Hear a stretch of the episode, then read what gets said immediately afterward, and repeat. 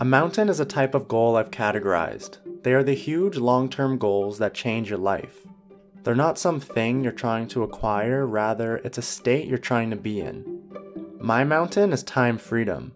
I want to spend time working on the things I want, spend time with the people I want, and spend time where I want. Right now, my path to get there is through my online presence. It's important to note though that mountains aren't all or nothing. If I only ever get a fraction of time freedom, I'll still be happy. The view is still good halfway up a mountain.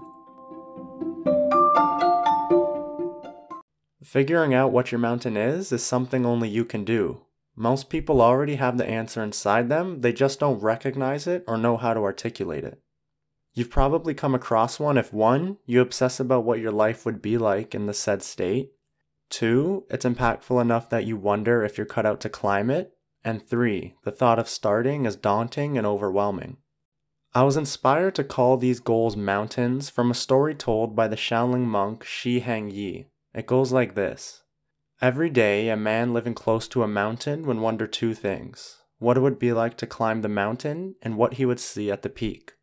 So finally, the day came. Arriving at the foot of the mountain, he met a traveler and asked, How did you get up the mountain, and what did you see at the top? The traveler shared his path and described the view he saw.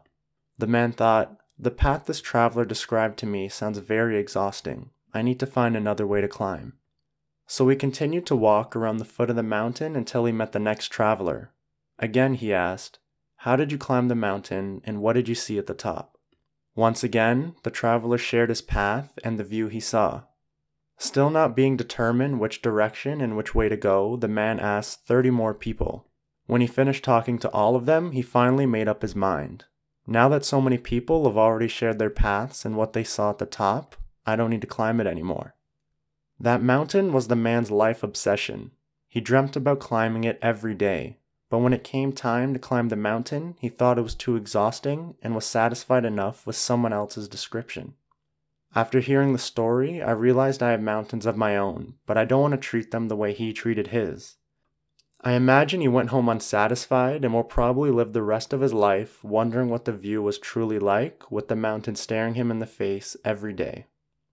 I'll end this episode with a quote from Theodore Roosevelt Nothing in the world is worth having or worth doing unless it means effort, pain, and difficulty.